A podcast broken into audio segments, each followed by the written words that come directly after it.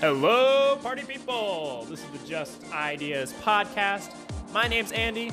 I'm with Andy, and these are just ideas. In today's episode, we tell you the only two type of people selling real estate. We tell you the only three types of movies anybody ever watches, and we get to discuss Andy Urich's favorite book, Babbitt by Sinclair Lewis. This McIntyre story comes from 10 years ago. McIntyre Jr. is at college, but not just any college, he's at OSU. And he's taken Dr. Andy Urich's B Law class. And he was assigned the book Babbitt. And he calls his dad McIntyre and he says, Dad, have you ever read Babbitt? And McIntyre goes, Oh, yeah, I think I've heard of that. It's a little boring, isn't it? And Junior says, It's the worst. Nothing ever happens. It's just about some real estate guy living his life. Now you're in this story, Dr. Eric. What do you think about Babbitt? It's my favorite book ever. I, I, I, love, I love I love Babbitt. I, I was um, reading years and years and years ago. Um, you know, I was reading to keep myself out of trouble, and I started reading, you know, any sort of classic novel that I could make my way through, and Babbitt is my absolute favorite, and I made my business law classes read it for about 20 years. what was the idea there? What um, what about Babbitt makes it so special?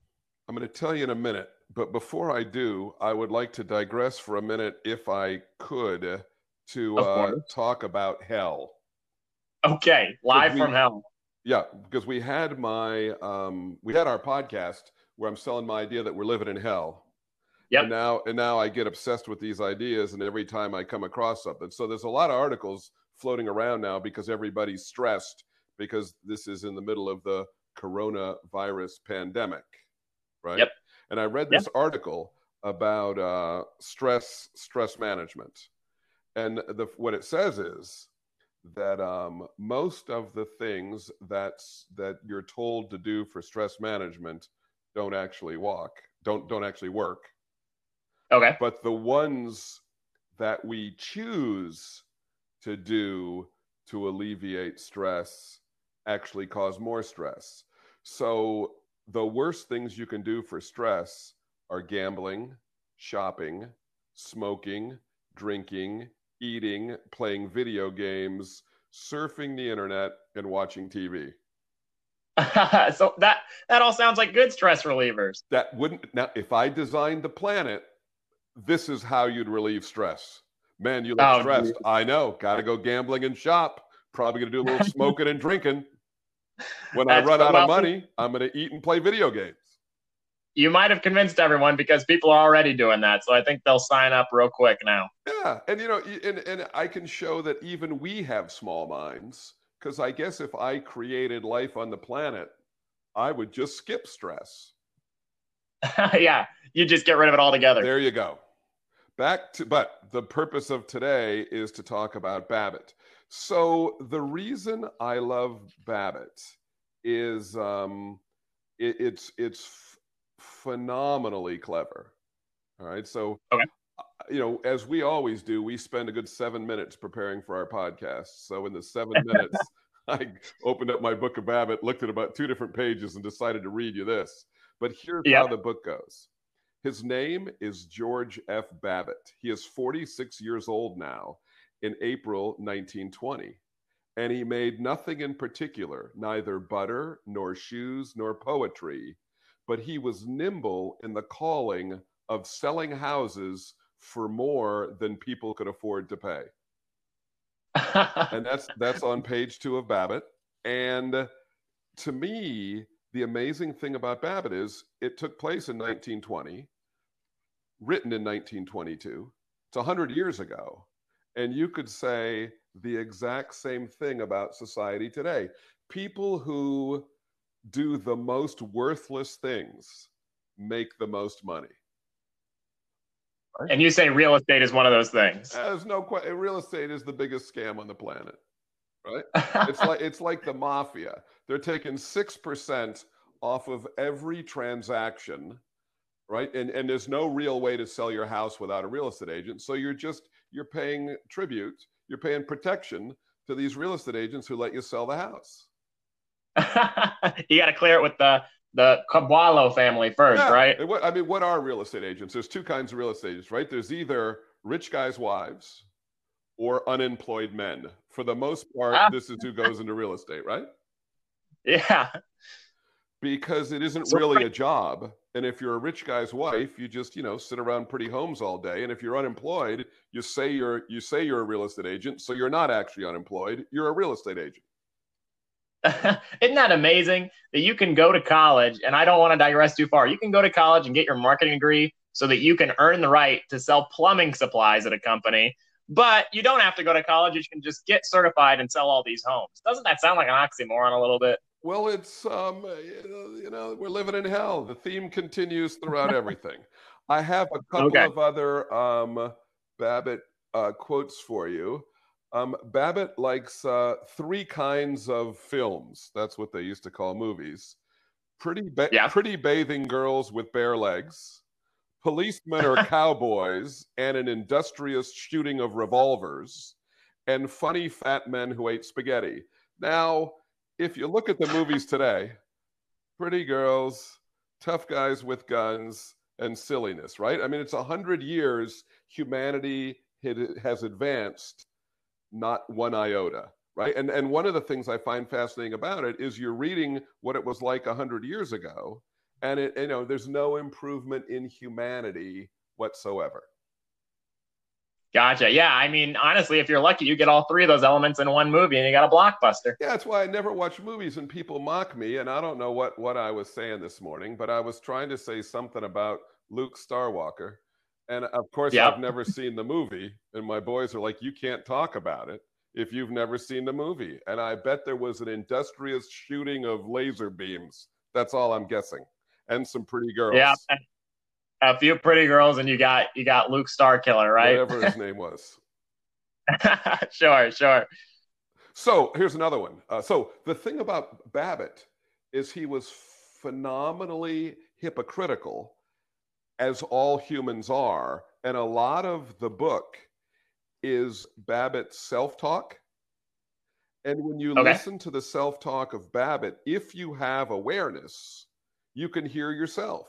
So here he is. Uh, he's he's smoking a cigar on the way to work, and he says he stopped smoking at least once a month.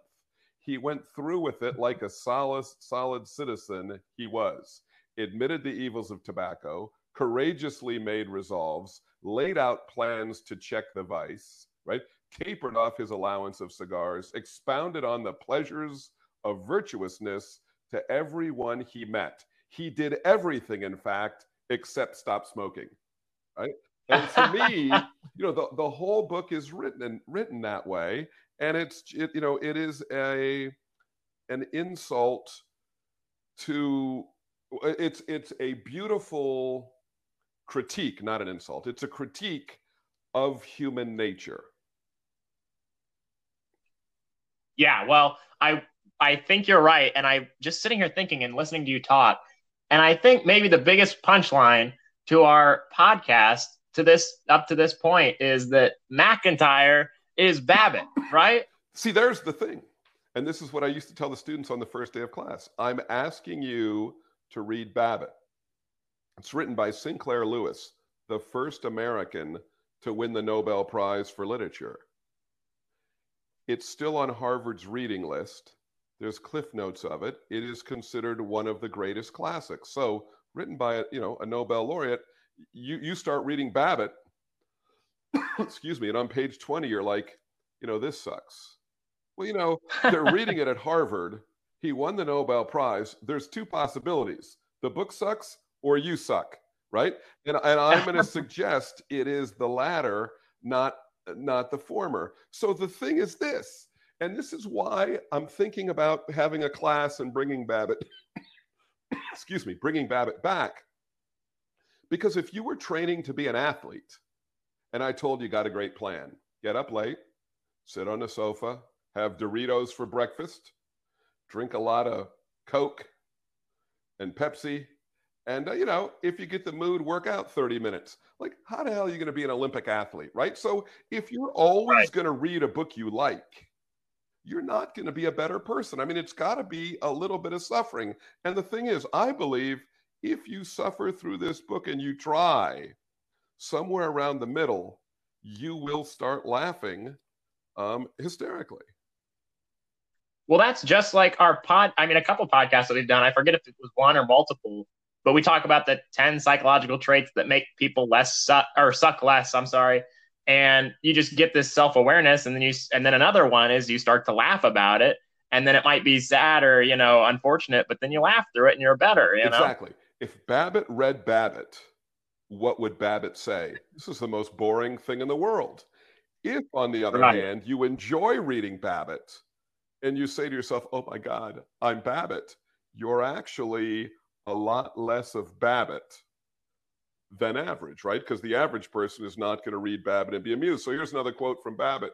It says, Thus it came to him merely to run away was folly because he could never run away from himself, right? And I think we had our quote that said, you know, people who feel are miserable and people who think about, you know, reality laugh because, you know, we are ridiculously absurd human beings. And, and, you know, Babbitt started to get the self awareness. So actually, what happens to Babbitt is, you know, he's an, he's an ordinary, non thinking person. And then somewhere around the middle of the book, he decides to take a foray into thinking for himself and pursuing what he really wants to do. And immediately, okay. So immediately, he's thrown out of his social group. People think he's a crank. They stop going to his real estate firm. His entire, you know, his entire life essentially unravels because you have to play the game of the human being with your brain turned off, or it's going to be miserable. Yeah, I, I think we're definitely encapsulating the whole idea of this podcast and the idea of your class, you know, in turn, right? And I always think there when I took your class um, a year or two ago now, there was a girl that would always raise her hand every time and ask you questions.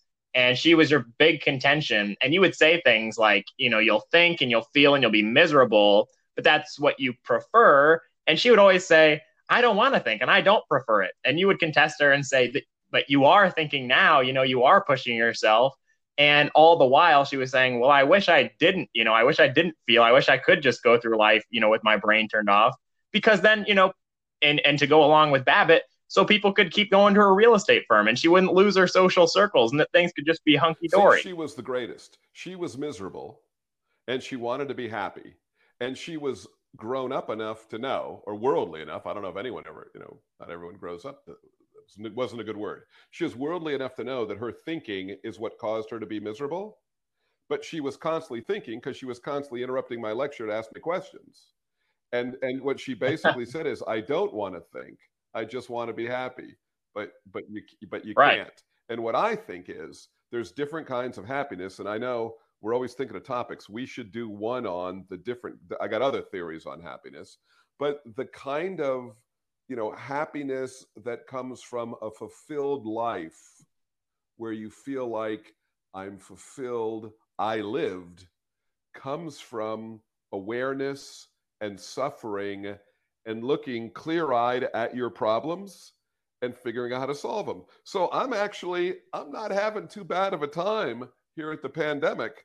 I'm making lists of problems in my life on my list, and I'm trying to figure out how to get them resolved. And it's a very good feeling. And of course, it's got to be a big problem. It's got to be a worthwhile problem. But you get those problems solved, and it's like, bam, I feel a little bit good about myself. It's a kind of happiness. Yeah, absolutely. I mean, I, I can definitely empathize. I've been in projects around my house here in Stillwater, and all I had to do was raise the bar in my shower to keep the curtain from dragging in the water. And I fixed it and I felt like I was on top of the world. So, so let me give you another Babbitt uh, Babbitt quote here. He says this one's it's, it's, I mean it's written a little bit, you know, in, in an old uh, you know an older style of writing, but it's phenomenally clever. And you know I'm a little dyslexic, so I don't read it very well. But let me try because it's a little bit longer one. So so this is Babbitt talking. But I knew, but I okay. do know that about ten times as many people find their lives dull and unnecessarily dull as ever admit it. And I do believe that if we bust it out and admitted it sometimes, instead of being nice and patient and loyal for 60 years, and then nice and patient and dead for the rest of eternity, why maybe, possibly, we might make life more fun. Okay, put that into a five year old terms so for us. what he's basically saying is nobody you know wants to admit their life is dull or if they if they do say their life is dull they don't tell you how dull it is right? So we never admit it and we never really so we don't i mean we can do a spoiler alert right? The punchline of the book I'll, I'll get to in a second. So let me let me try to finish. So what he's saying is instead of being nice and being patient and loyal to what society wants us to do if you actually did what you wanted to do whatever you got out of it it would be worth it. So when babbitt tries to go off and do what he wants to do he becomes miserable. He loses all of his friends. He's he's he's friendless. He's left in the in the void.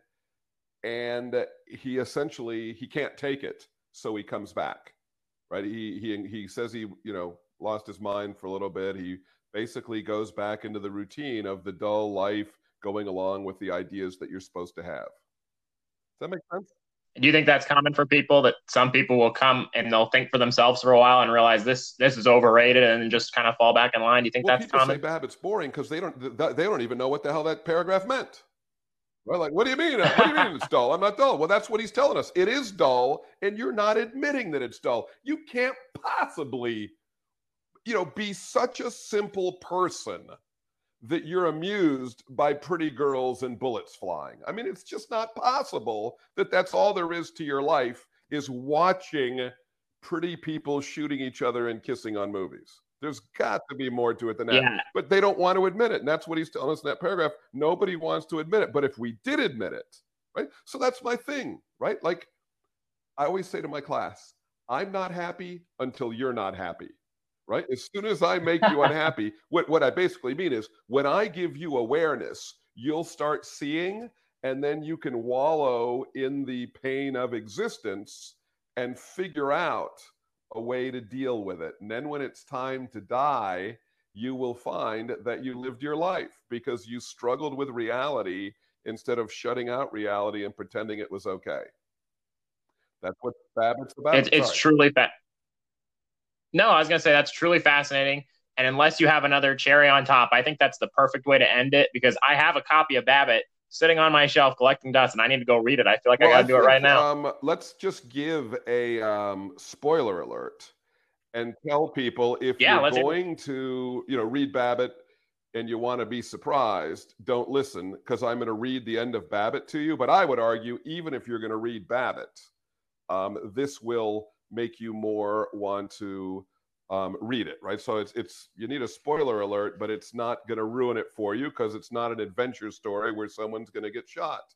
So what happens is um, Babbitt's son wants to car. It's it's 1920, so cars are new, and Babbitt's son wants to be a mechanic, and he doesn't want to go to college. And Babbitt went to college, and Babbitt wants his son to go to college because you're supposed to go to college. And I'm sitting there in college, talking to a room full of people who don't necessarily want to be in college. But society Right. told you you had to go. Most of those kids sitting there, if the truth were known and they hadn't been, you know, numbed into a, you know, a uh, I was going to say numbed into a numbed existence. That's that, that didn't come out very well. But if they weren't numb, they would know what they really want to do and they could go off and do it. They're they're 18, 19, 20 year old, the prime of energy, enthusiasm, and creativity, but they're sitting in college, which basically is beating you into this um, conformity that you will live through like Babbitt. So Babbitt's son doesn't want to do it. He's fascinated with cars. They're brand new. He wants to go work as a mechanic at a car factory. So this is the very end of the book. And, and Babbitt says, uh, Well, Babbitt crossed the floor slowly. Um, I've always wanted you to go to college uh, and have a college degree, Babbitt says to his son. Um, he stamped across the floor, blah, blah, blah. And then he says, But I've never, now for heaven's sakes, don't repeat this to your mother, or she'd remove what little hair I've got less, left. But practically, I've never done a single thing I've wanted to in my whole life. I don't know I've accomplished anything except to get along. I figure out I've made about a quarter of an inch out of a possible hundred rods. Well, maybe you'll carry things further. I don't know, but I do get a kind of sneaking pleasure out of the fact that you knew what you wanted to do and you did it. And he tells him to go in there and tell his family, society, and even you know the forces of I'm sorry, the, his, his family, the city, and the forces of society that he's going to do it. He says, Go ahead, old man, the world is yours. And he basically tells his son to go do what you want to do. And that I think, you know, if, if you force yourself to plow through Babbitt, you will see we're not looking at reality. Life is dull, and we could go do what we really want to do. I love it. I think we'll end it right there. I got to go pick it up off my shelf. And for Just Ideas, my name's Andy, and that was Andy.